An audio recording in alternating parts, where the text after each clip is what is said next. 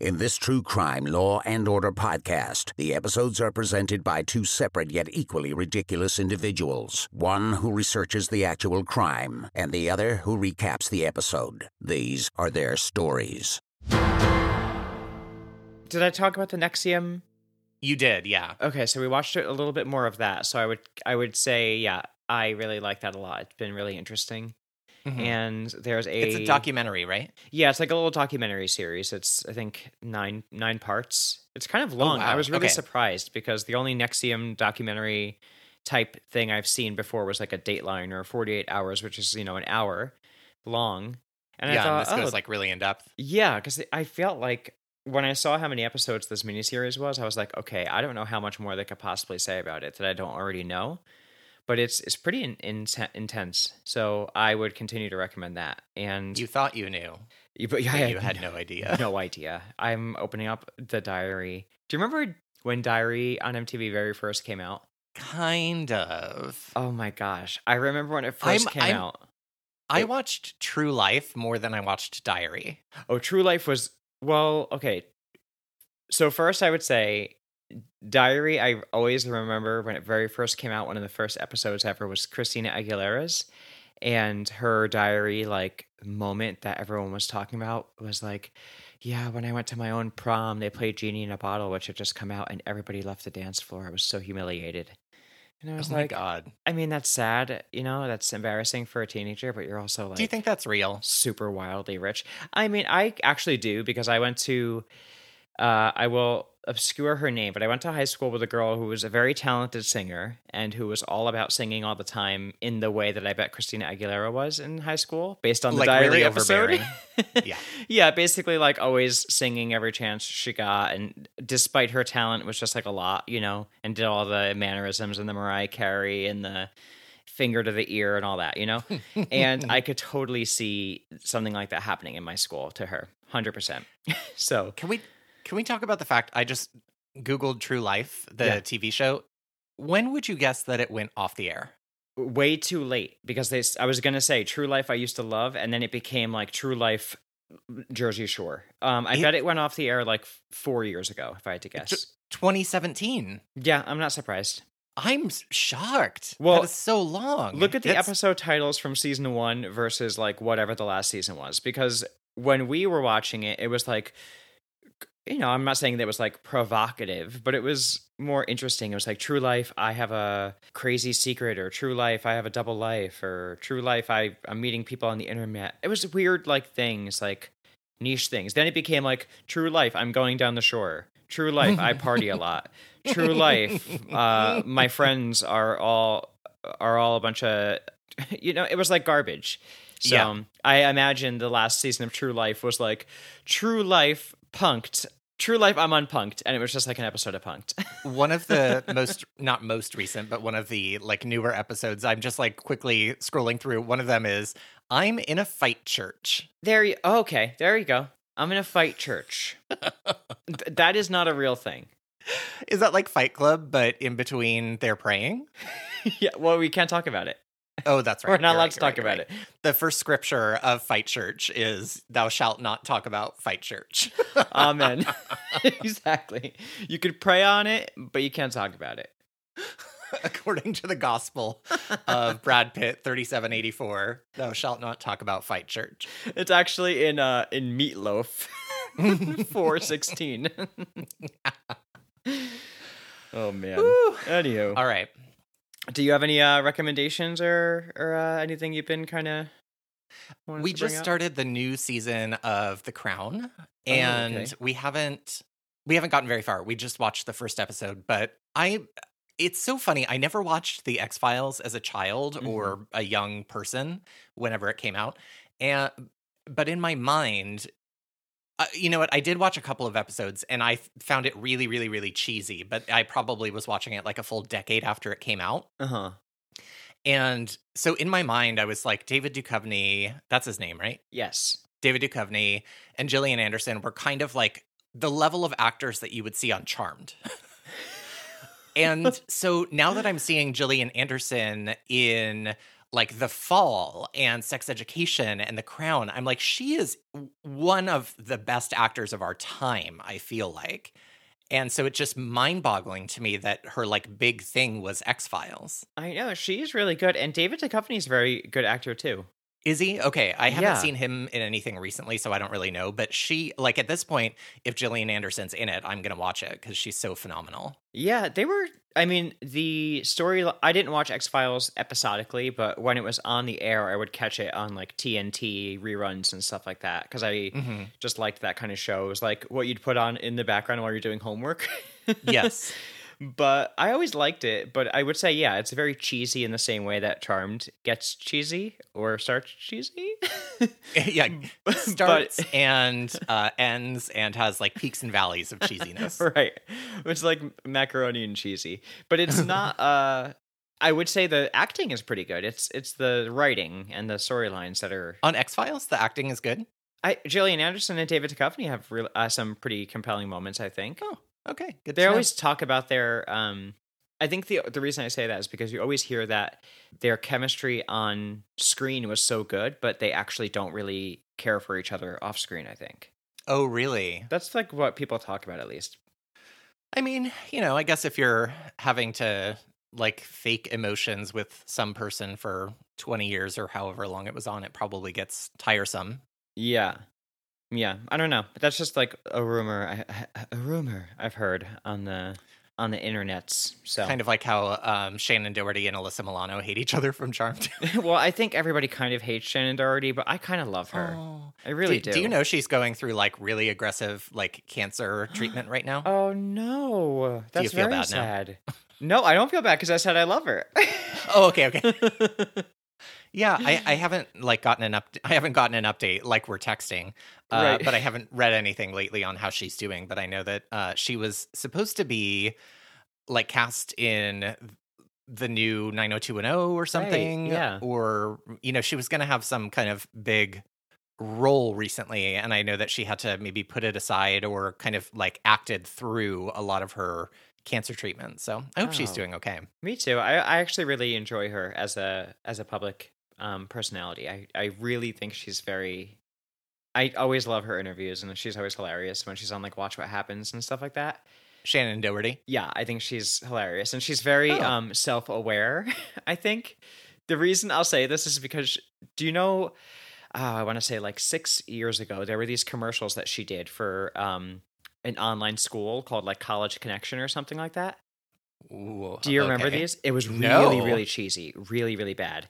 Like she's in the ad saying like, "I can do school even you know while I work," and then they cut to a scene of her in this like flapper dress, like in a director's chair in front of a mirror, but she's got the laptop there, like she's at like doing school while she's like on set. Oh wow. And the reason I bring it up is because I always thought it was like super cheesy. And then she was on Watch What Happens with Andy Cohen, and he was like, "Of all your body of work that I love so much, I have to just show you my favorite piece." And he puts that commercial on, That is so rude. and she just like has this face like she can't deny how bad it is, and it's not even that old of a commercial. oh god. Okay. Do you think those are on YouTube?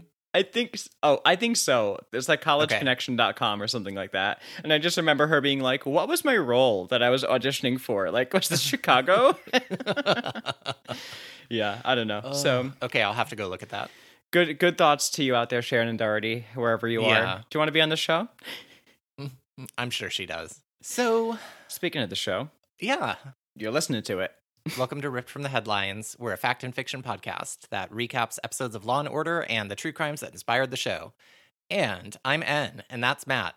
Yeah, that's me. And one of us is researching the true crime, and the other one is recapping the episode. And this week, I am the recapper. That you are. Any um Are you ready? I'm I am ready. I wanted to ask if you have any predictions of what the crime is or any um thoughts. No, I don't have any specific guesses. Okay. No. Should I? Should I know it? That will be revealed in time. Mm, okay. time. Great.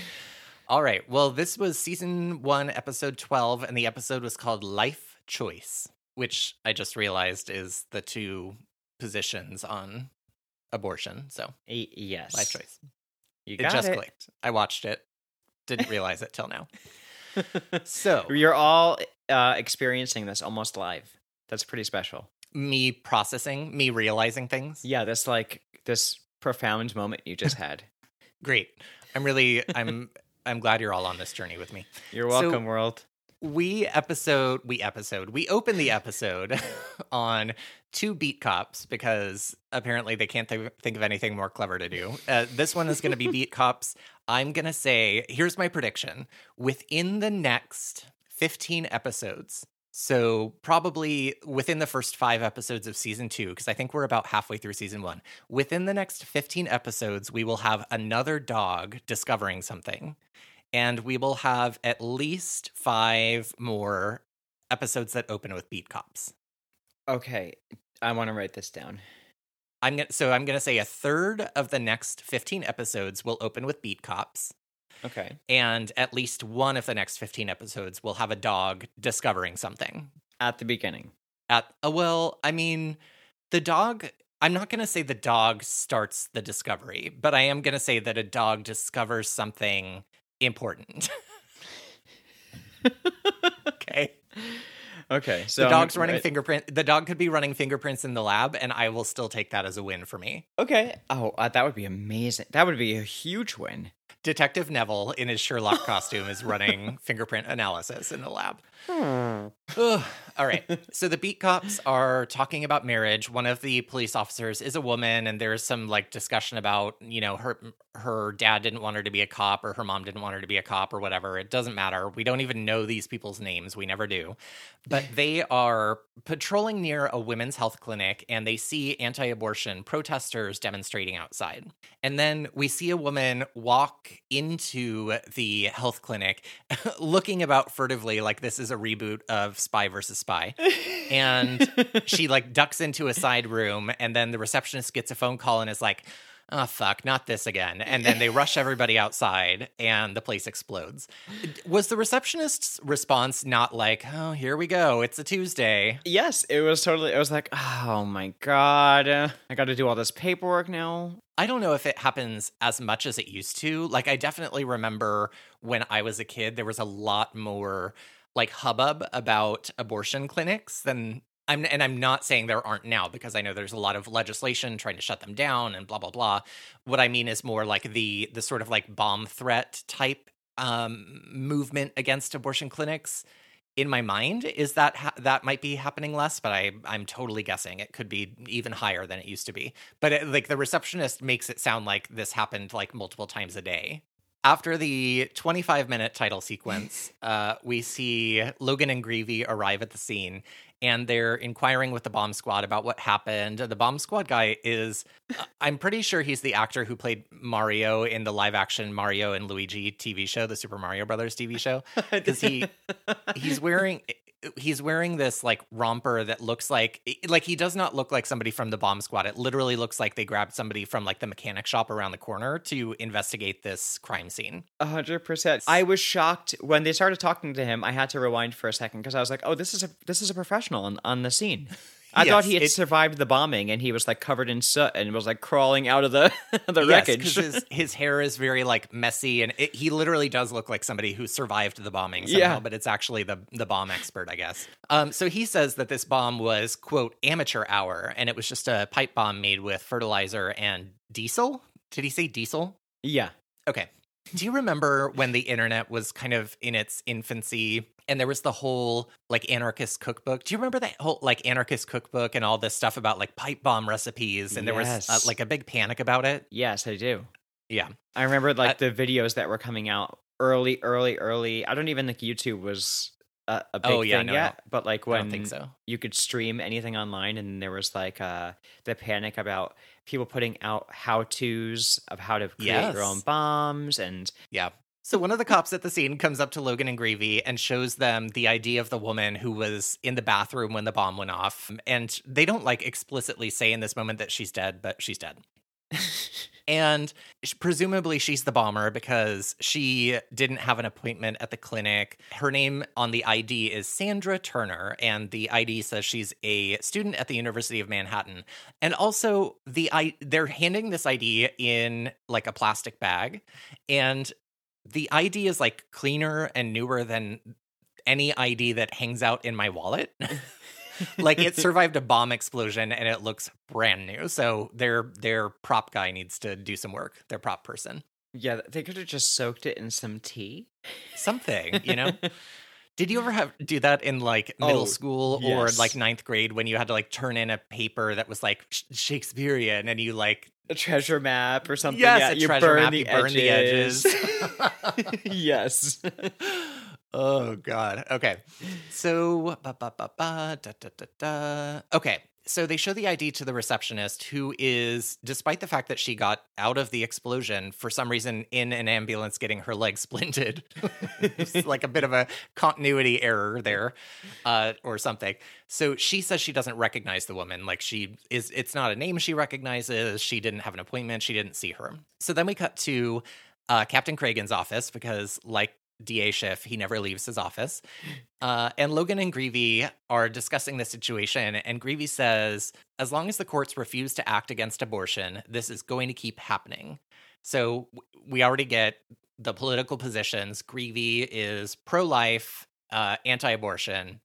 And Captain Cragen is like, Are you defending these nuts? And goes on to point out how there's multiple people involved in this clearly because somebody called in the bomb threat or the warning of the bomb and there was no cell phone in the bathroom when the bomb was set off uh, which uh, you know in 1990 i imagine the cell phone would have to be a lot larger than the bomb that she brought in so it would have been much more obvious Oh, the battery alone would have been Yes. larger than my iPhone.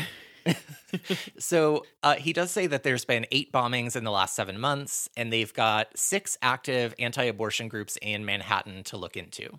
So the medical examiner doesn't really give them any helpful information. And they also go to the University of Manhattan registrar to look up info on the student ID that they have. And apparently that's also fake because it has a number that they don't use anymore. And there's no student by that name at the university.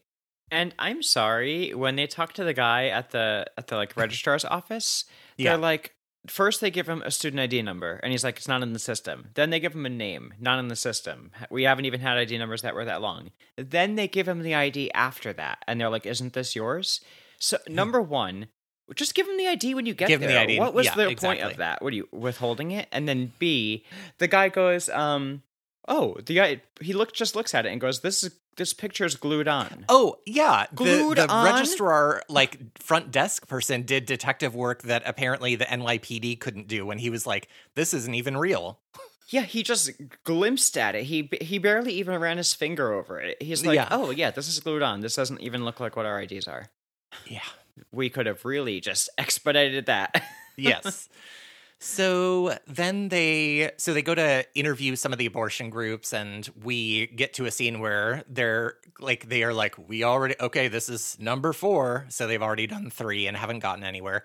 And they somebody's okay I, I messed up my notes because somebody says i'm here to stop the murder of babies but i don't note who that is. Do you remember who that is? Is that the the main woman at the fourth clinic? Yes, it's the um fourth No, it's the the organ the woman at the organization that is trying to rose rose Sch- Yes, schwimmer yes. okay all right so rose schwimmer is here to stop the murder of babies and she's kind of the organizer of this group of uh, anti-abortion protesters and they ask her if the, if she knows a woman named sandra turner who belongs to the group and she's like nope no sandra turner and Logan asks where she was uh, where she was when the bomb went off and she says I was at Lazy Jane's having tea.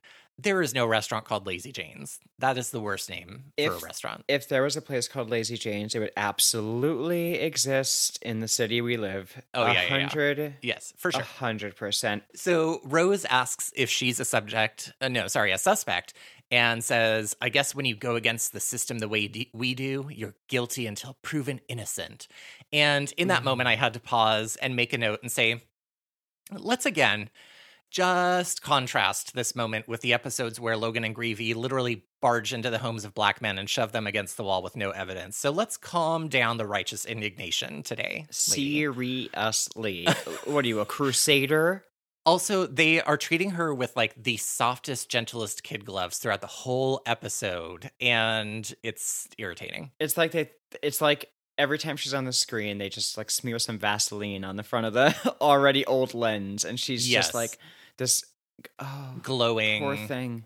Yeah. Okay, so they get to they go to Lazy Jane's, the restaurant that she supposedly was at, to kind of talk to the wait staff and see if they can verify that she was there.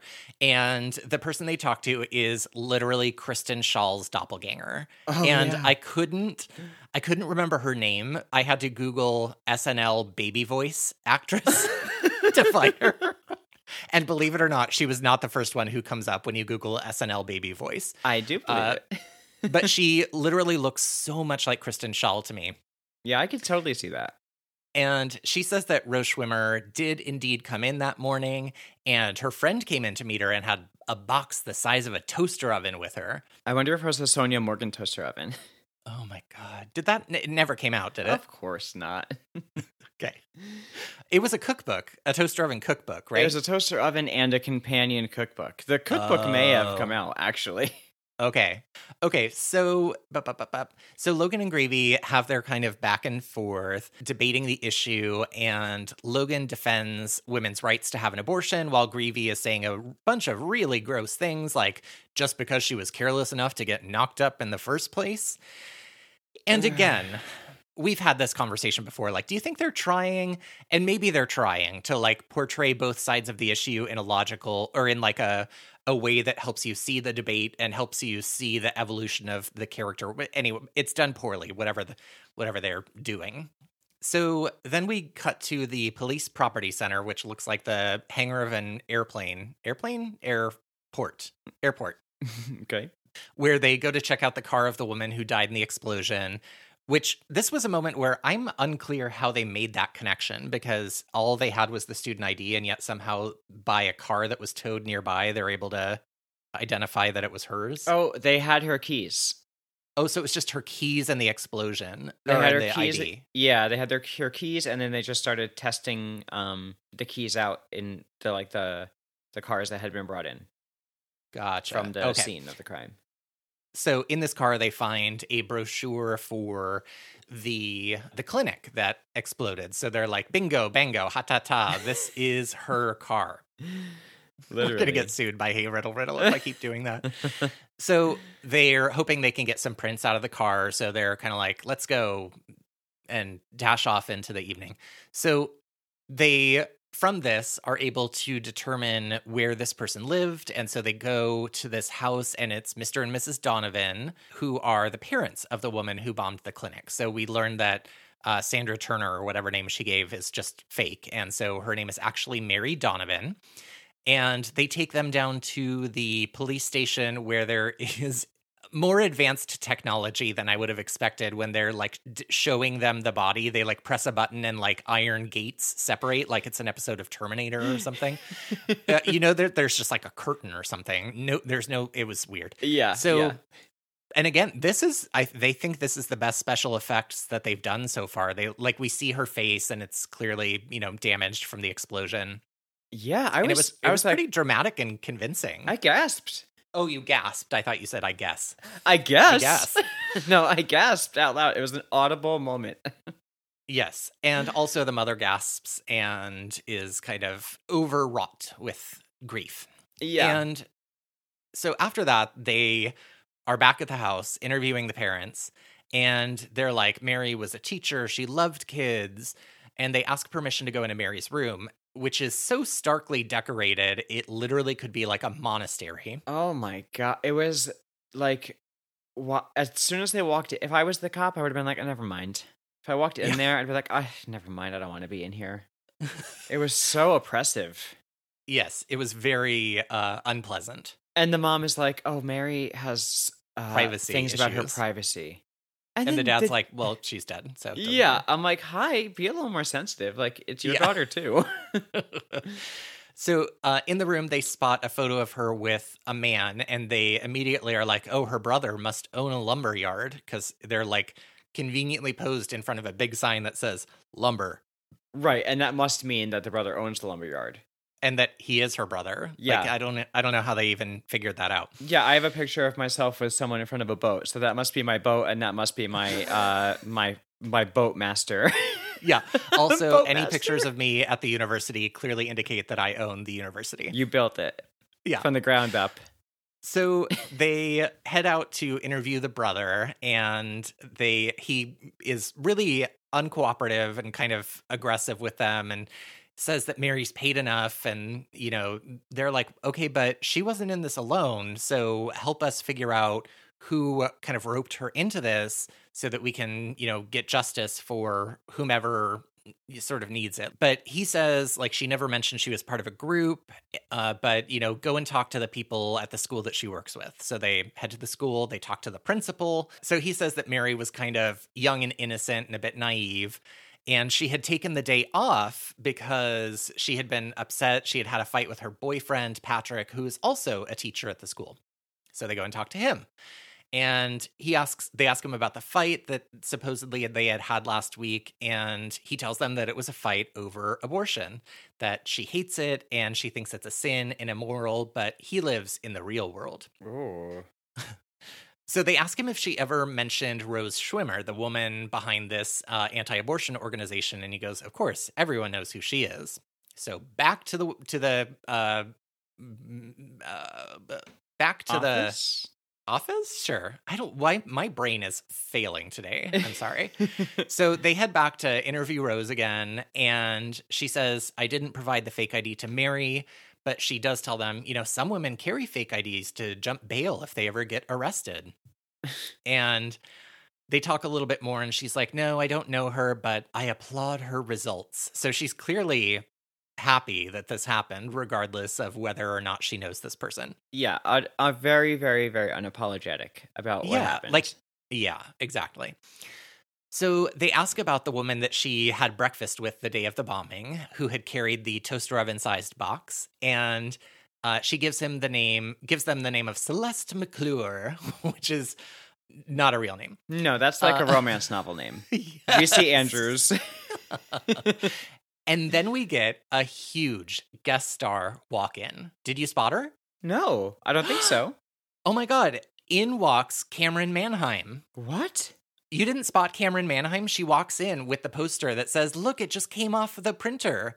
And she holds up the the big like po- poster with Mary's picture and the picture of a fetus and it says, "Neither wanted to die. Stop abortion now." Oh my god, no, I didn't even notice her. Oh my god, it was so funny. I was like, "That's Camryn Manheim." Oh, what what she's doing these days? She was on a I looked her up just cuz in case you were like, "Who's Camryn Manheim?" I wanted to be able to reference the right things, but she has done she's continuing to do stuff. Like Oh, she's kind of on she was on the practice that was like her biggest um, Yeah. most successful kind of thing and then she's been on some other things like ghost whisperer and person of interest so like and she's still like series regulars on those things but it's kind of like you know the series that aren't Yeah. really like as good Yeah. Oh, I love her though. I love her. And my favorite role of hers is the one episode of Will and Grace where she plays a psychic and she is fucking hilarious on that episode. Uh, she's so so hilarious. I know. So um, it's just this weird walk on role where she's holding this poster and then we cut to the next scene. So that was probably one of Camryn Manheim's like earliest, uh, you know, moments. in- launching in- pads. yes. So we cut to the community garden where they're interviewing Celeste McClure, who she is not a great actor. I didn't think. How dare you? Okay, great. She says she didn't know Mary, but she admired her for what she did. So yet again, another person who's like, "Go, Mary, blow up the abortion clinics," and they do. They're like talking to her, and then she gets very like, eh, you know, I'm very busy. Goodbye. And just then they look in the garbage pail or like pile of whatever, and they spot fertilizer supplies and exactly the kind needed for a pipe bomb. Right on so the they- top. So exactly, right on the top. So Logan and Greevey like wiggle eyebrows in each at each other in like Morse code, and they snag the bag of fertilizer and head to a garden supply store to ask more about fertilizer. Yeah, I love how it was just conveniently just like laying on top of the trash can, like she just Yes. used it, just Yes. just now. Remind me of that in a in a, a little bit later on when I talk about some weird plot things that happen. Okay. So they head to the the nursery and the guy there is like oh yeah this fertilizer is really unique it's only used for tropical plants like nobody would buy it around here and at the station they find out that the fertilizer is a match for the bomb and also there are uh, prints on the bomb that are a match for um, celeste mcclure so it's kind of like celeste made it Schwimmer wanted it all orchestrated it all happening and Mary Donovan like carried it in inside and, and exploded it. Exploded it. I mean, what else? What other verb detonated? Yes. Okay. All right. so he's encouraging the DA to offer Celeste a plea deal because he's like, "You made it, but we we know that there's more conspiracy going on here than this. So you know, tell us what you know, and maybe we'll go easy on you." She refuses, though. She's very, very indignant. She's very indignant, very self righteous. She does a lot of like quivering eyes and a lot of like uh quick quick head movements that make her hair shake a lot. she's very like nervous. She's kind of Amy Klobuchar or um what's that? Rachel Dratch impersonating Amy Klobuchar. Yes, with the hair. yes. So at the court proceedings, Celeste is being, ar- I guess, arraigned, maybe is the right word, uh, she's b- being asked how she pleads to arson and conspiracy, and uh, she pleads not guilty. They set the bail at ten thousand dollars, and Rose Schwimmer is conveniently in the courtroom. Which, if you were involved in this, maybe seems like a stupid thing to show up at. But hey, yeah, maybe you could just wait to hear. yeah. So we cut back to the DA's office, and in a very, very rare moment of self awareness for Law and Order, DA Schiff says, Look at us, three men talking about what rights a woman should have over her own body. Doesn't that strike you as a little one-sided?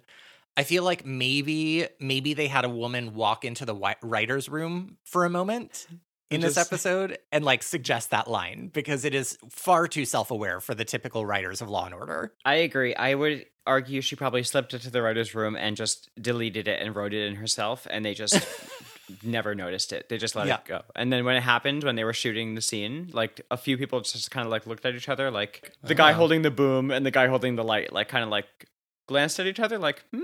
Was that supposed to happen? This wait, this is Law That's and Order. not how We're this hmm, goes. Usually not that aware. Ugh. Here is the moment.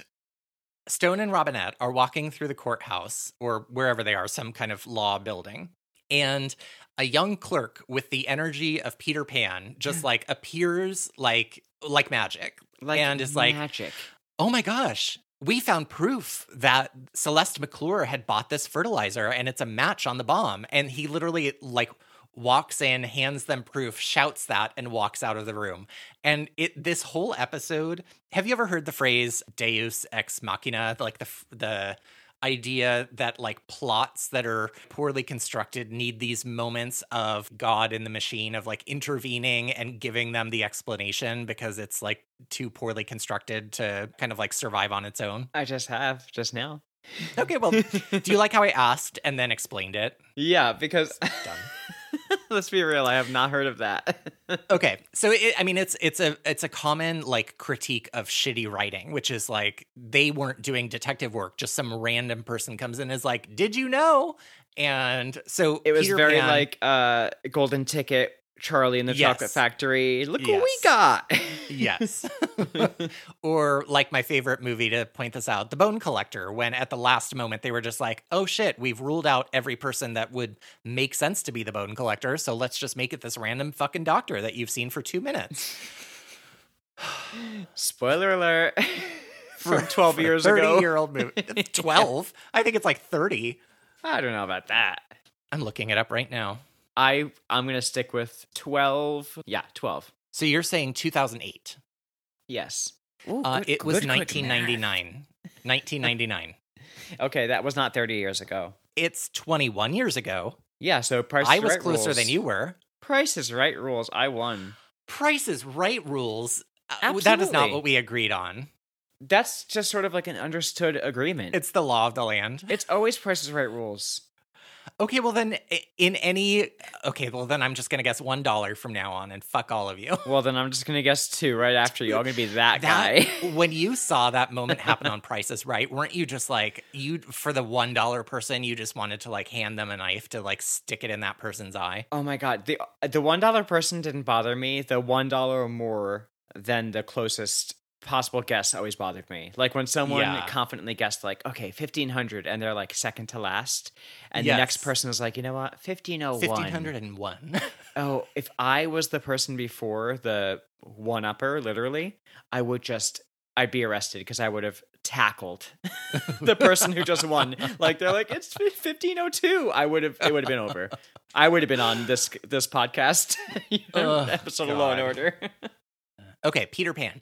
So uh, after this Peter Pan moment, Stone and Robinette go and talk to Celeste McClure again and her lawyer to talk about a plea deal. Again, saying like, give us the name of who ordered the bomb because we're we've got your prints, we've got the fertilizer. Now they're basically saying like, this isn't just arson and conspiracy. Like you could go to jail for murder at this point, but she is like super down to be a martyr and is like, nope, this is all fine. Like, great. So Robinette goes to talk to Mary Donovan's parents, the woman who died, and they talk about how there was a fight that morning that she died between Mary and her boyfriend. And the dad says that Mary did what she did out of her own conscience and they can live with that. And so, like, stop prying into this. But they mention during this fight that there was an envelope that Mary and her boyfriend were arguing over. So they go and ask the boyfriend, like, tell us about this envelope. And it's And kind by the way- like Oh, go ahead. What were you gonna say? Maybe it's the same thing. I was just going to say, like, this whole episode feels like them grasping at straws and running around and not figuring things out until Peter Pan shows up to figure things out for them. Yeah, it felt it just felt like they didn't really know have any idea where to go like until like you said like things They were just grasping like, at straws. they literally get an id somehow an id survives the fire like Right. an id made of plastic that doesn't melt in a fire but everything else is ob- obliterated but id is Yeah. fine from this you Yeah. know with a glued on picture and they can't figure out that it's a glued on picture until a guy kind of glances at it and then Yeah. they just happen to find out where to go for this and who to talk to for that just by hearsay and they're it just feels so strange like why were they just finding out about a fight with the, the girl's boyfriend just now I know. I know. I don't know. and why what i was gonna you, say is like I know. I know. I don't know. the dad is like so unwilling to help too oh, yeah. like he- totally. she's the the mom is like you know extremely stoic and barely moving and obviously like super upset whatever and she's like they had a fight and the dad's like oh they were fine they were fine like yeah. so unwilling to help so like your daughter's dead Yeah. hello Hello. So they go and talk to the boyfriend, and the boyfriend is like, "Oh, it's a brochure. I the what was in the envelope was just a brochure for Barbados. We were going to go on a trip together." And then for some reason, he tells them to go to talk to Mary's brother. And oh, oh, I know. Sorry. So the police then go to talk to Mary's brother, who had been there that morning that Mary and the boyfriend had the fight and kind of like had to break it up. And they're, you know, trying to get information from him on like what was the fight about, because maybe this explains some of the motivation behind what happened.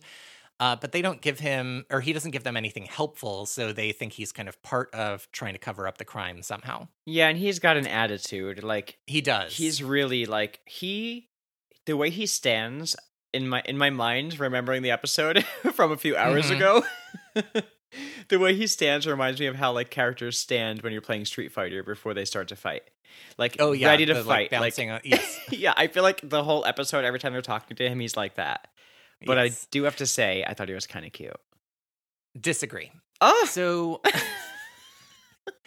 so Peter Pan comes in again, again, second time. They're just like walking, and then like poof, he appears and is like, "Hey guys, I've got the answer." It's because they Apparently, believe. Peter Pan should be the lead detective on this case because he's the only one figuring anything out. well i would argue that maybe some of the detectives have peter pan syndrome oh no Argue it all you want. I'm just not going to listen to it. So Peter Pan tells them that the other set of prints on the ID were from Mary's boyfriend. So now they know that he touched her fake ID at some point. So at this point, they're like kind of coming up short on ideas. So they just decide to arrest the boyfriend in hopes that they'll get some kind of confession out of him. And kind of same thing with Mary's brother. And then they engineer a moment where they sort of like get escorted past each other in the police station and they start arguing and the brother punches the boyfriend in the face and tells him to shut up and then this is where the boyfriend drops the bomb no pun intended that she didn't go there to bomb the place she was there to get an abortion and quote she was there to kill our baby Yeah, that was a weird way he said that. especially since his next statement is that he gave her the fake ID and the money to have the abortion. And that previously he said he lives in the quote real world. Right. It was uh, yeah. I this episode was not well written. I did like think the this was a, were an interesting twist. Unrealistic, but interesting twist. Yes. So then they go back to talking to Celeste McClure and are trying to get her to confess to arson and conspiracy because they're going to bring those secondary murder charges against her if she but if she rolls on Schwimmer, he'll call for the minimum sentence. And she says, "If I had thought anyone would get hurt, I wouldn't have given Rose the bomb." So she's kind of turned on Schwimmer, and so they bring her in, Rose Schwimmer, uh, before the court, and they charge her with murder too, along with four or five other charges, including conspiracy. And during the court proceedings, they get the woman from the nursery who says that the day that Celeste ordered the special fertilizer, Rose Schwimmer was there with her. So they've now connected Rose to the purchase of the ingredients for the bomb. Right, because that would be a necessary thing to have uh, to have you both there for that. Yes. Right, exactly. Again, one of those moments where they they clearly just didn't know how to write a a plot and all of these people are idiots. Right, especially since she said that they had to special order it. And so Right. it's not even like the girl needed to have her there to confirm she had the right product. Exactly. then they get uh, Celeste on the stand, and she testifies to how Rose convinced her that giving the bomb to Mary would save so many lives. And Mary told Celeste to call the clinic and warn them. So, against the advice of her counsel, Mary, Sch- not Mary Schwimmer, sorry, uh, Rose Schwimmer testifies, and her defense counsel asks her if she conspired with Celeste McClure to bomb this and several other women's health clinics. And she says, yes. Great. Not the if you're anyway. sure did. Sure did. Any other questions? And right. And so then her lawyer is like, so then are you guilty of all of these charges? Like the lawyer at this point is like, so what are we doing here? What a tremendous waste of resources and time and money. Right. Like if you were gonna admit to it, admit to it. Like she clear it's not like she grappled it's weird. Okay. So then she says that uh she's uh not guilty of these charges, not before God. And goes on this really gross tirade about abortion, and the judge orders her taken out by the bailiffs. But first, Stone asks her, If abortion is murder, aren't you guilty of the murder of Mary Donovan's unborn child? And I guess she must not have known that Mary was pregnant. And so it kind of like breaks her spirit in that moment. Right. She kind of like has this look on her face like she's just been like punched in the gut. Yes. And then the jury comes back guilty on all charges. And that is the episode Life Choice. Life choice. I um I read somewhere that this was uh that Dick Wolf said that uh this was his favorite episode. Oh, yes. This is his favorite episode of the series. I don't know how long into the series he said that. It was like on some sort of like um DVD It was this episode. It was up to this episode. yeah. But he says it's one of his favorites. I think of the ones so far, I I enjoyed it more than some than many of the others. It definitely felt like one where the police, it was kind of a mystery because the police didn't really know what was going on, who was involved, and all that kind of stuff. And there was like different convoluted motive, motives behind some of the stuff. But I don't think it was like a well written mystery since Peter Pan had to solve the two most crucial pieces of evidence that like connected the case. to- Yeah. And who was people. he even? No, we never know. They don't even know his name. They I don't think they even like acknowledge his presence. I think he's like, "Hey, Greevey, Logan, I've solved everything. Here's the envelope that proves it," and hands it to them, and then like they they walk away from him. Like I don't think they even acknowledge or have an exchange with him during the episode. Maybe he's maybe he's not even like actually an actor. Maybe he works on set. Like he goes like before he went to hand them that, he handed coffee to the rest of this the crew. And then Uh-huh. like his last task was like, "Oh, go hand this to the the actors while they're on screen and see what they do." Yes, maybe maybe they didn't actually have the story like fully written out, and they were all just kind of ad libbing. And some guy was like, "God, this is taking so long," and he just walks in and goes, "Here's the crucial evidence you're missing," and it just kind of moves the episode along. this is why it's Dick Wolf's favorite episode because he didn't have to do as much work on it. It was like, "Oh, that's great." exactly oh, well, good job. Thank you. Um, are you ready to hear the true crime? Ready as I'll ever be. All right. Well, so this is one of the episodes I was anticipating coming across where there's no direct crime related to Okay. it. The way you said that sounded like diarrhea. Diarrhea crime? Oh, God, that sounds awful.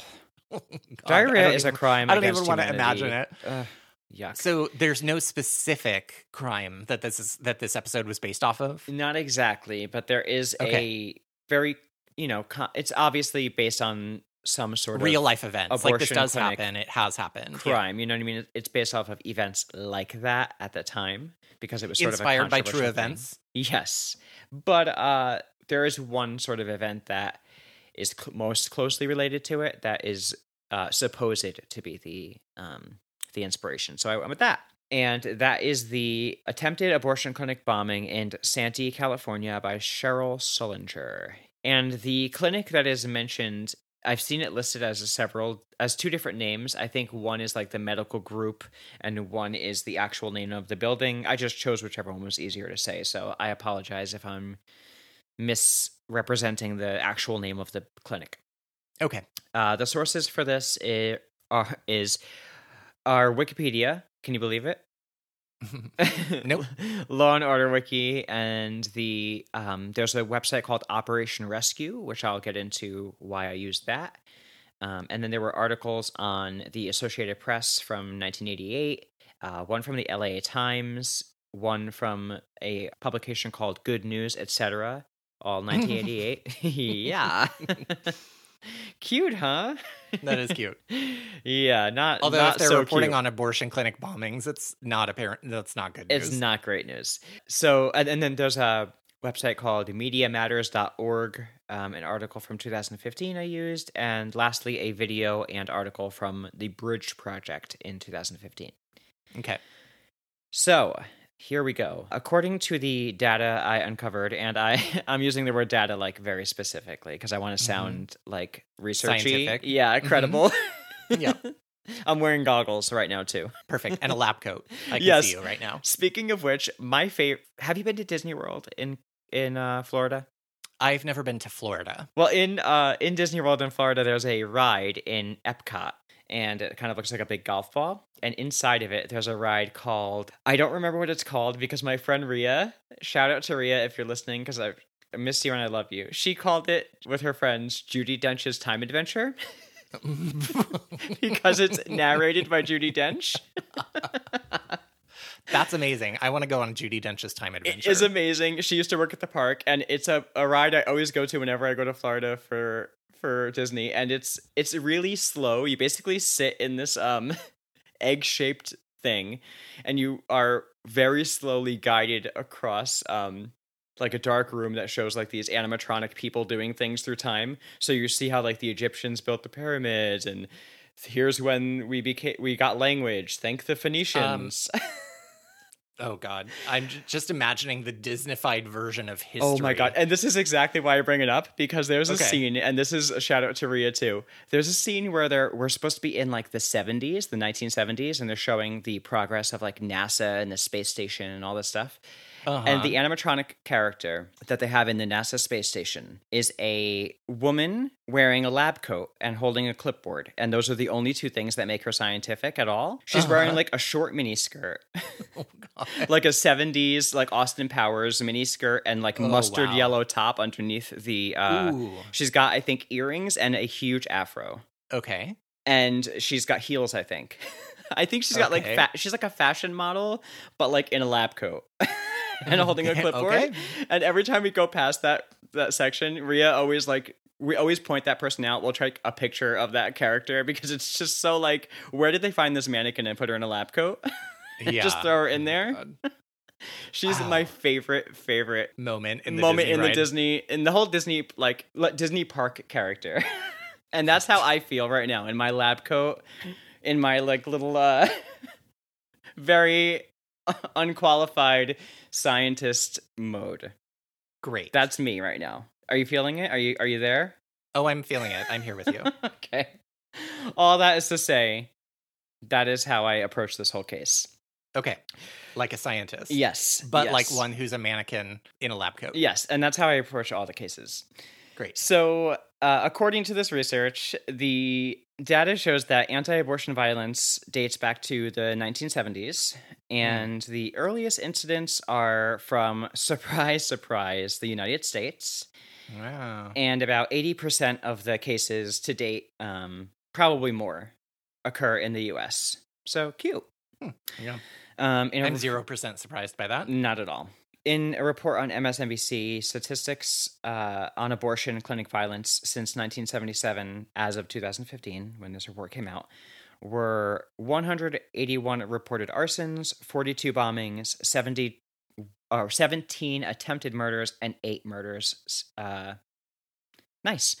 And then since uh, it's like, what is going on? That is staggering data. I was shocked when I saw those Yeah. numbers. Um, and then since 1995, over 4,700 incidents of clinic violence and 140 clinic blockades have been have taken place. Yeah. Um, which doesn't really totally surprise me because I've I don't think I've ever walked past an abortion clinic or any place that did any work for abortions, Planned Parenthood, anything where there isn't someone at like at the Yeah. very least handing out pamphlets. When I was a little kid, and I'm thinking probably like seven or eight, I remember there was a group of anti abortion protesters who literally came to my grandma's street because one of her neighbors was a doctor who worked at a like women's health clinic. hmm And so they were protesting outside of his house. That is scary. it's really scary and i also i work on a college campus and we very very often have a lot of pro-life because uh, public campuses are public property and so a lot of demonstrators will come onto college campuses and are we are very frequently visited by like pro-life demonstrators who it often elicits a very upset reaction from our students Of course. and and what's unfortunate about it is they're literally there to get attention. And so when people start arguments with them and like big crowds come because we've had to like break up a few crowds that were like getting really big and agitated you know it it really is like they're shouting awful things to get your attention and to be like incendiary and inflammatory to kind of like get a lot of attention Right. and it's eh, like the more effective thing is like take the air out of the room and don't give them any attention Yeah, it's like you're almost giving them a bigger platform. Like they Right. they don't have access to the platform they want, so they use Yes. you in order to get that platform. exactly Yeah. It also said online that anti-abortion extremists are currently considered a domestic terrorist threat in the United States. And um d- d- but not that it really stops anybody. Um No. and I have kind of a personal story about uh about this. Uh I will I won't reveal who I know this story from, but I'm like a few degrees of separation away from the person I'm going to be talking about. Okay. And uh, I know a woman who she worked for. I don't know if she does it anymore, but at least for a, a significant portion of her her time, she worked for what was essentially a religious anti-abortion organization. And what they did was they opened a like I don't even know what you would call it, like a storefront or like an office oh, space. Oh, where they like claimed to be an abortion clinic and they actually talked people out of having abortions essentially but even a step Yeah. further than that they they didn't claim to be like directly an abortion clinic yeah but they positioned themselves very close to an existing abortion clinic and Yeah. named themselves something very similar to it yeah and then used very similar font and very similar things like trying to it's pretty nefarious like yeah There are a lot of organizations who do things like that. Like they'll try to talk you out of it and they'll talk about, you know, random things. They'll like force you to listen to the heartbeat of your baby. Like it's It's, it's, shocking. awful things. It's shocking. Yeah. And especially, I mean, I know a lot of it already just from like existing in in this country, but I've I was shocked by some of the things I've I've read when I was investigating this. So yeah.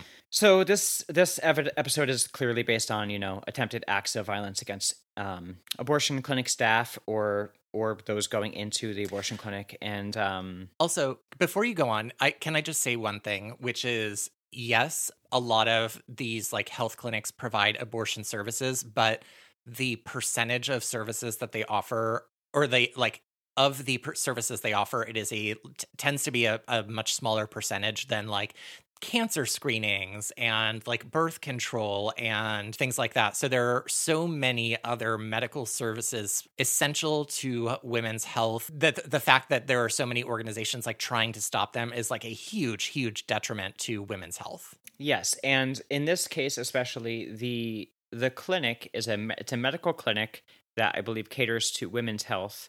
So Mhm. I mean, it's always listed as an an abortion clinic and all the paperwork I read, but I essentially feel I don't know what the better term is. It would like a women's health center or a women's health clinic probably be more accurate. You think I think I would probably just like reproductive health clinic. reproductive health? That's probably best. Okay, I'm gonna go Yeah. with that. I like that. I don't and that's like my guess. I, if somebody out there is listening and has a better term for that, please tell us. Yeah, I think I'll just say clinic for the rest of Okay. it because it's kind of Yeah, obvious. it works. Um, Sure. But I would say I agree with that because this clinic is it's part of a medical group. They offer all types of procedures, and this is simply one of the procedures that they offer. And the target of this issue is just one doctor that operates out of that clinic. Yeah. But anyhow, all too often this kind of thing happens, and it's there's no big picture looked at. It's Yeah. Oh, okay. And I, I haven't mentioned this, but the person who is uh, sort of the main suspect of this case that we'll be talking about, her name is Cheryl Sullenger. Okay. But it also involves other members of the Bible Missionary Fellowship, and it occurred in 1987. So picture this Sicily. Santee, California, 1987. a young God fearing couple lives an ordinary fundamentalist life. Little do they know how explosive things will soon become. You're really enjoying writing these little like Discovery Channel, uh, ID Channel inter- inter- introductions. I am. I would say that's more a Sophia Petrillo uh, Golden Girls moment for me. uh, I have been watching a lot of Golden Girls lately. No, no surprise. So, uh, not too much is really available about who or what this woman was before she became infamous for this. But the um, Operation Rescue website, an organization that she has a, a close correlation to, which I'll reveal more about later, it says, "quote." Cheryl Sullenger has been involved in the pro life movement since 1984. She founded and directed the California Life Coalition in San Diego and helped to close over a dozen abortion clinics and influence over 40 abortionists to quit the abortion business. Her sidewalk counseling ministry has saved over 2,500 lives. Um, I'd argue that intimidating and showing individuals uh, like the worst side of yourself, I don't really know if that is like quantifying as saving a life. um, but 2,500 lives saved is a very lofty claim to put on a website. Yeah. Um, but that's how she is described today. Um, Wow. On July 27th, 1987, two, a two gallon gas can attached to a pipe bomb was detonated and left outside of the Family Planning Associates Medical Group Clinic in um, Santee, California. So, this story, honestly, I could see why they d- did the episode a little bit how they did um, Uh-huh. about the unprofessional way the bomb was made, like that it was um they put that guy Amateur. in yeah, the amateur hour guy because the way this story kind of plays out this part of it, it should just have like that sort of comedy music playing in the background that they used in like charmed commercials. Oh God. the bomb that was detonated detonated never went off. Do you want to know why? How was it detonated then? well, it was lit. It was lit. Oh, okay, okay, okay, okay. I don't know why I assumed that bombs these days Are all triggered. lit with a fuse, but they're like you press a button. now, I, I That's probably not It true. may have been. It was lit somehow. It could have been either been lit remotely or lit like right there. Um, Okay. But it was, you know, the fuse was lit somehow.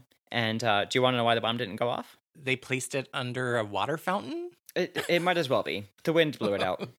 The wind blew it out. Okay, the wind blew it out. So the bomb never went off.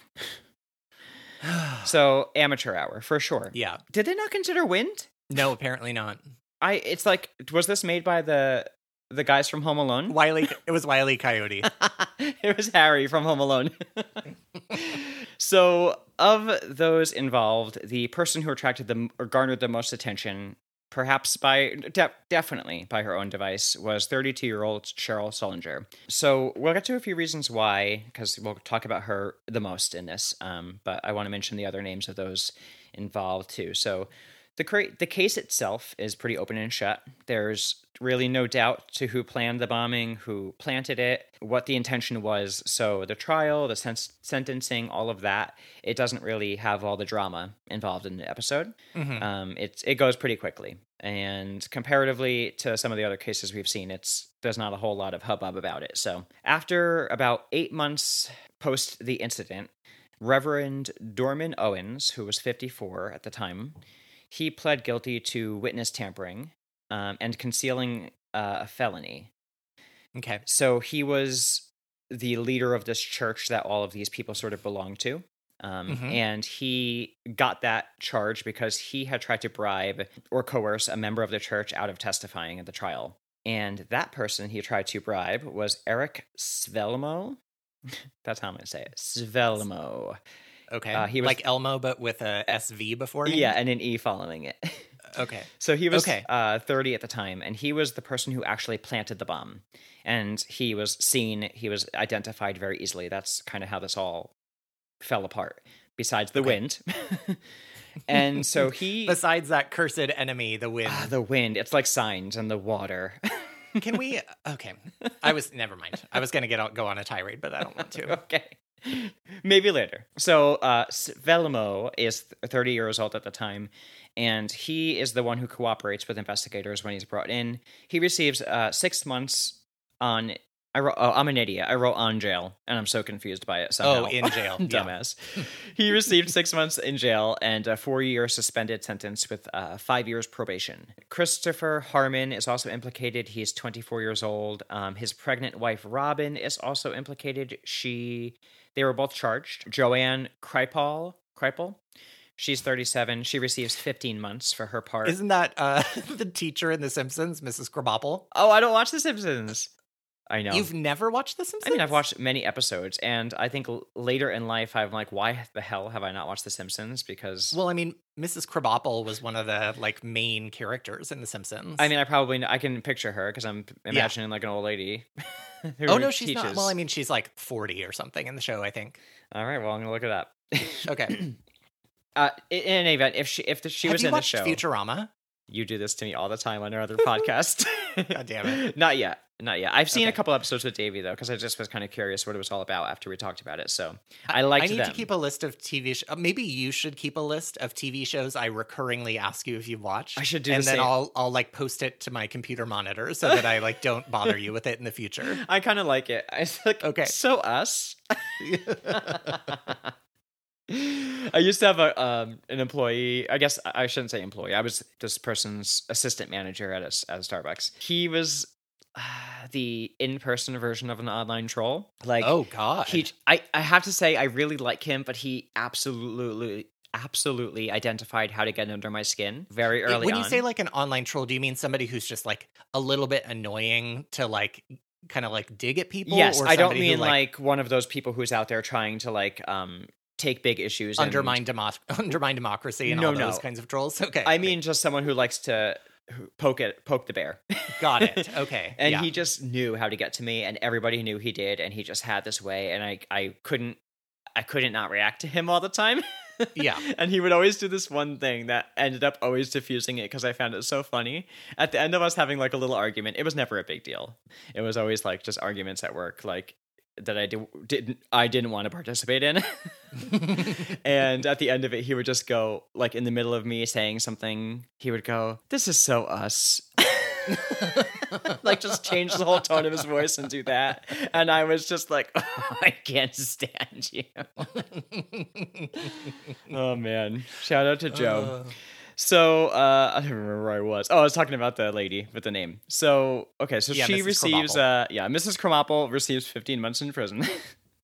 Uh, Randall Sullenger, that is Cheryl's husband, he's 35 at the time. He was also involved in the attempted bombing, but everyone, including Cheryl and everyone else involved, all say that he was like the least involved. He sort of was involved mm. by proxy because of his, you know, proximity to Cheryl. Yeah. Okay. So everyone, including Cheryl, everyone that was implicated, um, they all accepted a plea bargain together, and it dropped the charges of attempted bombing, unlawful possession, and uh, the manufacturing of a destructive device from all of their indictments, I guess, whatever huh. the word is. Oh, and they also got dropped um, two other charges. I'm sorry interstate transportation of explosives and conspiracy to bomb. Those were okay. also originally brought against them and dropped.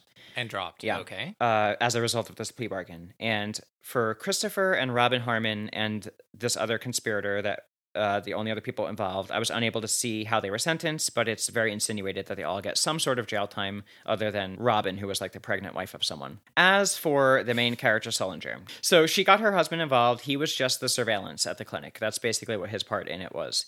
He was surveillance for t- some time before the bombing just to see the comings and goings of people.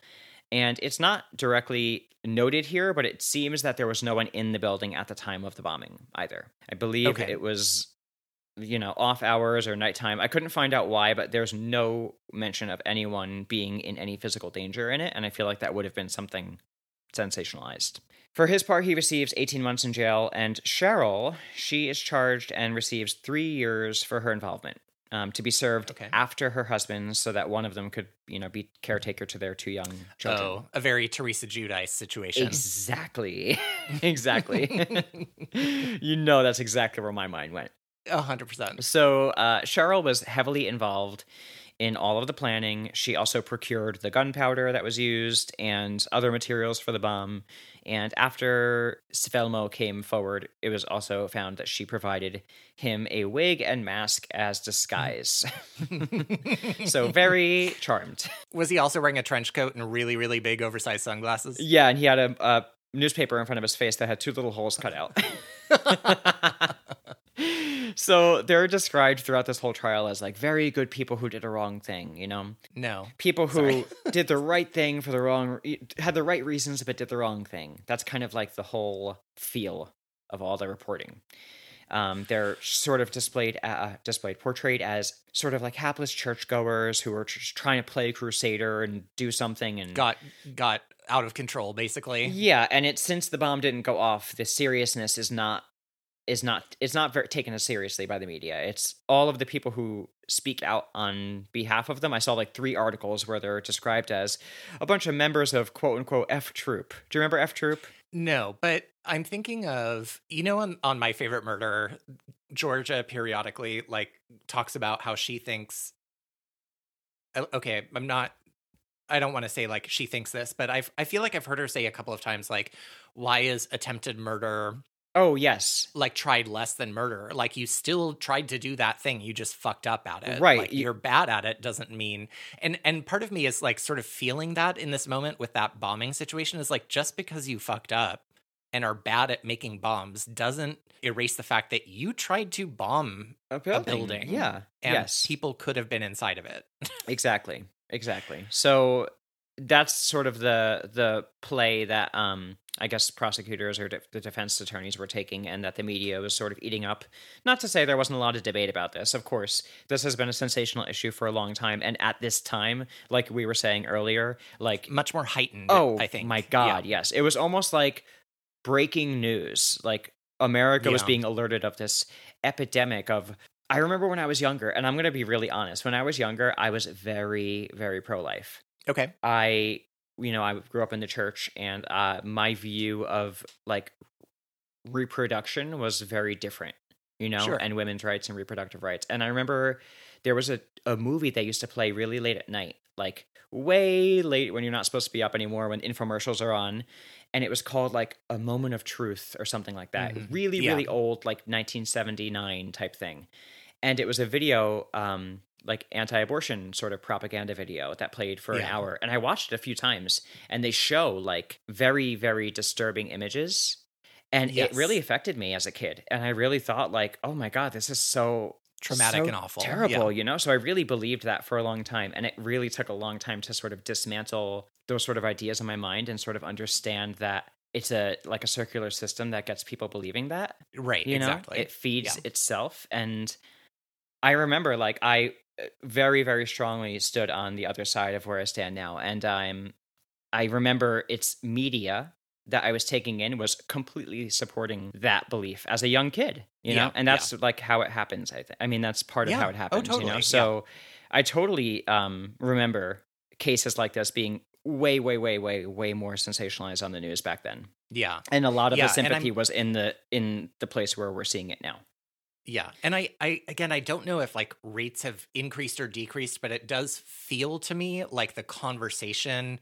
has shifted away from like bombing abortion clinics to like legislation to prevent women from being able to access reproductive care. Like it, it just seems like there's been a, a shift in strategy or at least a shift in conversation. But I don't know if that means things like this happen more or less than they used to. It just seems like it's being covered less, maybe. I think so. I think it's probably being covered less, and I think that um, Because certainly there's still blockades and stuff all Oh, the time. I've, I like I said, I don't think I've I've been to Planned Parenthood for my own reasons, and I don't think I've ever seen someone not outside with Yeah, at least a pamphlet, at the very least. So, Yeah. So right before uh, Cheryl had to appear for sentencing, this is my favorite. She consented to an interview with Good News, etc. Okay. What even is that? That sounds like total four seasoned landscaping. it's like highlights for children, but for uh, the evangel- evangelical community. There's a little Goofus and Gallant and like the Timber Toes. Oh. Wow, good news, etc. Yeah. It's like they were naming their organization and just like got bored halfway through. It's like they were coming up with a concept for a publication, and they were like, "It's gonna have like good news, you know, etc." And they just put that on like the paper, and then they were like, "Well, we didn't come up with a name, and we want to go to print, so like." The top of the page says "good news," etc. Good news, etc. and it stuck. So what it is is it's an evangelical monthly um, publication, and she is the only one who has ever done one of these interviews. Very voluntary. That's why she is the one who attracts the most attention. okay. She tells the whole story of why they did what they did, and um, here is the general narrative because she has, you know, she's very much doing this story to push her agenda. So let's Sure, cut to the yeah. sort of meat and potatoes. She and her colleagues, um, we'll call them her her buddies at the church, they Co-conspirators. yeah, they would be doing sidewalk counseling, is what they called it. Sidewalk counseling three days a week from 6 a.m. to noon. And of 150 to 200 abortions a week, they'd also they would be able to stop between three and six, as they supposed. Can I just quickly uh, sidebar that um, sidewalk counseling is just a fancier way to say harassment? exactly. So yeah, her and her colleagues saved, uh, in their words, saved between three and six babies, quote unquote, saved babies uh, a week, and it was frustrating. It was rewarding, but it was frustrating for them because they saw like 200 people go in a week. So they were so stressed and overworked by this experience that, and people were so mean to them and so cruel to them and so cruel in general. and they had been issued a restraining order from another center in Hillcrest. So they had no choice but to go to this one because they were more effective there. Mm. And um, at this place, they didn't have a restraining order and they were able to be right at the door. So that's why they went here. And they were so stressed. And they came up with the plan collectively. Um, but she says that her husband, again, was not really involved. And she also claims that no one um, wanted to actually like do it. No one had the cojones to like actually plant the bomb. So it was sort of, sort of like an up in the air, like fantasy thought that they all had in their mind until Svelmoe came along and he really, really, really wanted to do it.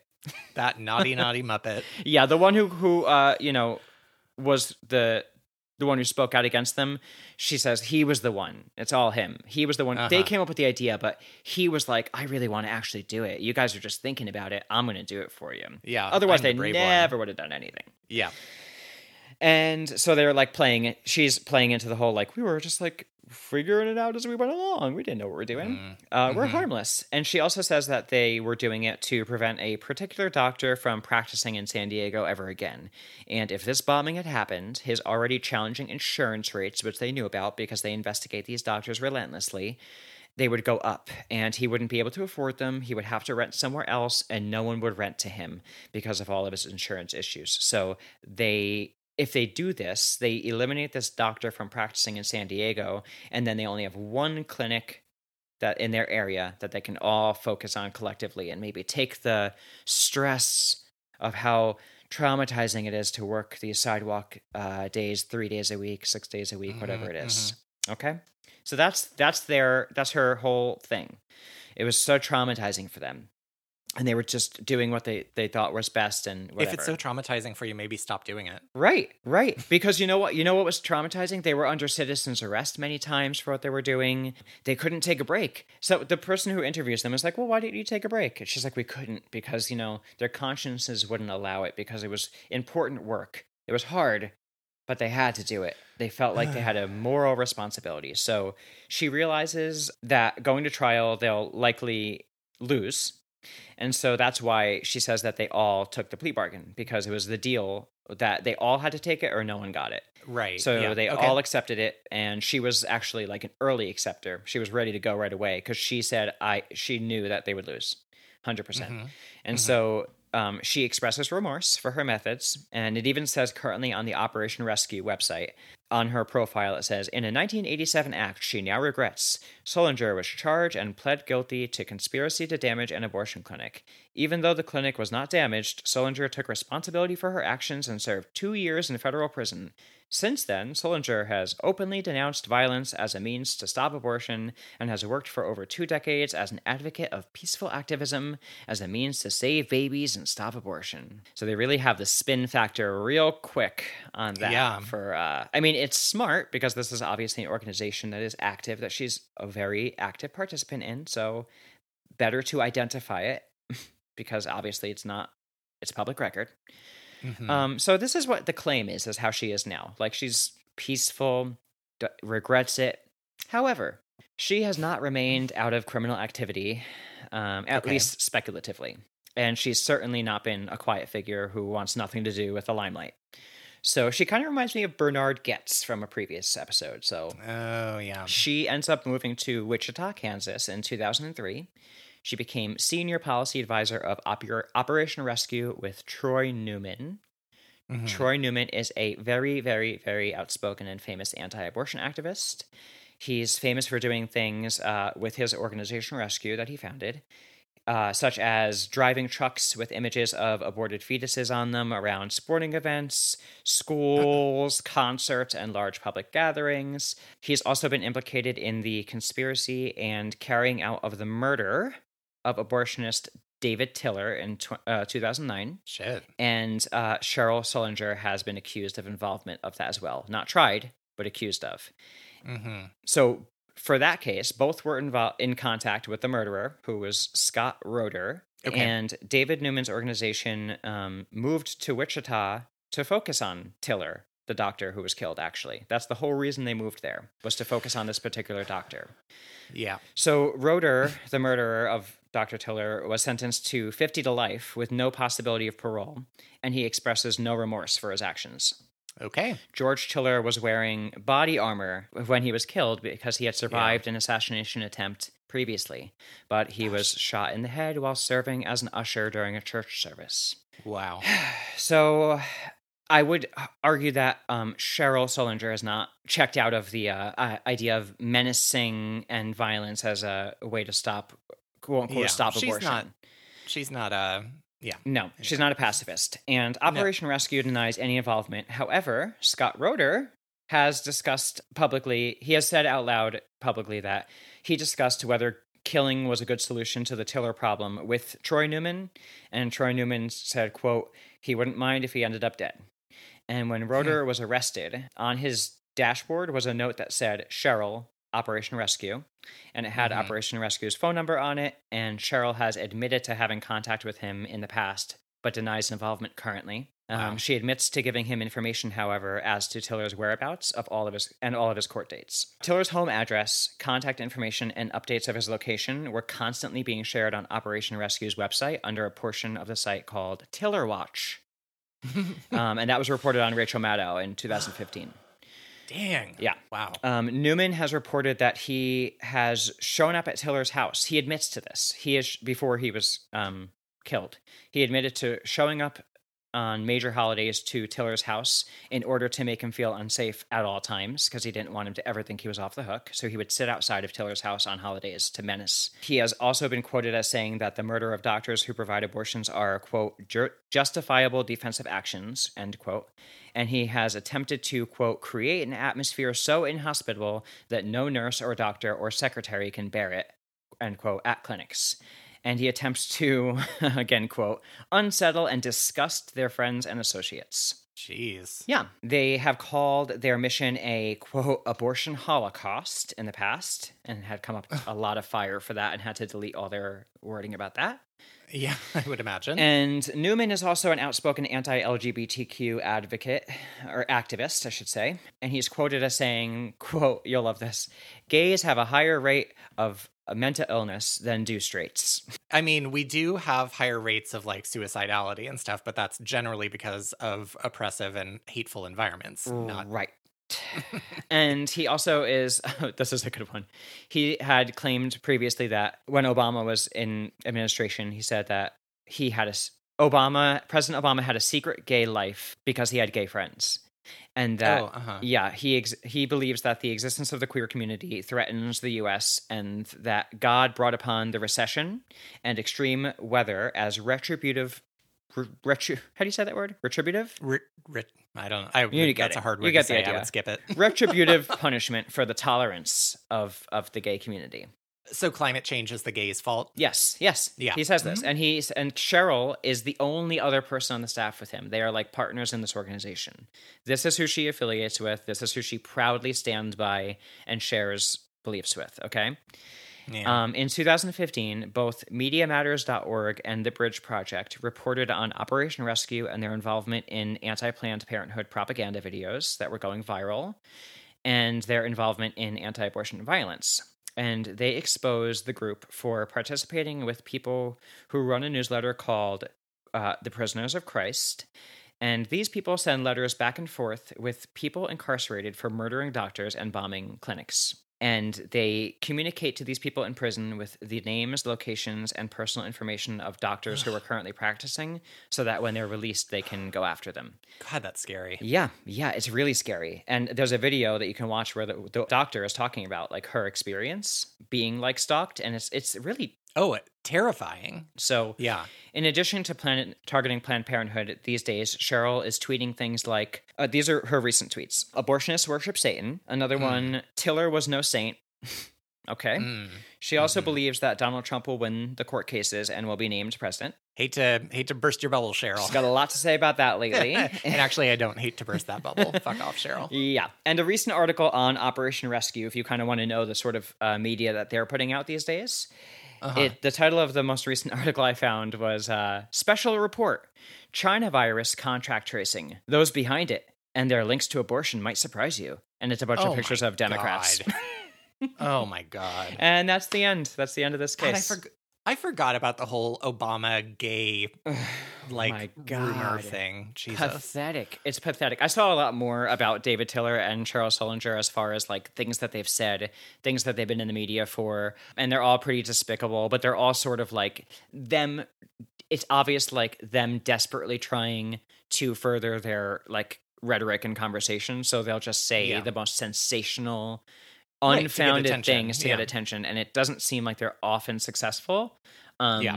but obviously the David Tiller thing brought up a lot of attention to uh Operation Rescue. It's very she Yeah. re- if you look at a picture of her and like just get the vibe from the the Mhm. website, it's very um what's her name? Tiger King.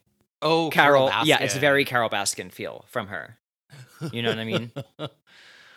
Oh, Wild, yeah. wild. Oh, Cheryl. Yeah. Wow. Well, great job. Thank you. So, how would you rate the episode? Okay, so the first rating is like enjoyment level, right? Yeah, like how how much were okay, and part of and I will say like for the most time during Law and Order, I'm kind of like rolling my eyes at how bad it is. So when I say like enjoyment, it's a low bar. right, right. It's enjoyment and not in the level of like, oh, this is like a um, cinematic masterpiece. It's like, oh, this was enjoying to watch because I had a lot to say about it. yeah, exactly. Basically, yeah. it provided a lot of uh, co- uh, colored commentary. I would yeah. say, are we one to five or one to ten? I forgot. Oh no, it's uh, A through F. Oh, I definitely forgot. Okay, I'm gonna give it a. I'm gonna give it a C. Yeah, just I think this one C. landed in the C's, which I feel like of the episodes we've watched so far, it's the one that had probably the like. I think Greevey was intended to be gross. Like I think that was really intentional. Right. And so I feel like this was one of the episodes where they weren't like unintentionally like homophobic or racist or whatever. Like the the moments where they did do like weird sexist shit seemed like intentional choices as opposed exactly. to just like the showrunners being sexist or whatever. And and they had a character who actually reacted in a adverse reaction in yes. an adverse way. Like the reaction that I have at home to most of the things, which normally don't get reflected on the TV screen. yes. You know, we actually have someone who is like, "Oh my god, Greevey." You're like, "Oh my god, you really what is your issue?" Yeah. You have a character like Stone who never uh, publicly says, "I, you know, support the pro-life movement," but it's alluded to throughout the whole like order Episode. part of it. Yeah. Where yeah. he's like, you know, a church going man and has this immoral opposition to abortion possibly, but he the whole time is like, I don't care what I feel. I'm right. prosecuting a crime, an attempted crime, and an actual crime. You know what I mean? So you actually yeah. have some sort of back and forth that's more valuable than the usual uh, back and forth that ends on the wrong side of the law. Yes. So how yeah, would you see? So yeah, okay, I'll give it a C two for kind of watchability. What would you give it for how well it deals with the issue? Uh, you know, I'm gonna give it a C minus. Okay, I'm gonna say better than they've been doing. Yeah, I, I don't want to go as far as D because I, okay. I think it's better than some of the other Ds. yeah, I would agree with you. I'll give it a C minus two. Nice. We're in agreement. Well, you can rate us, review, and subscribe on whatever platform you're listening to us on. And if you do that, we would greatly appreciate it. And you can also email us at um, rippedheadlinespod at gmail.com and uh, find us on social media at Ripped Headlines Pod. Nope, just Ripped Headlines on Twitter and Instagram. Yes, reach out, let us know how we're doing, let us know what you're thinking, and uh, tune in next week. Next week. Goodbye. Bye.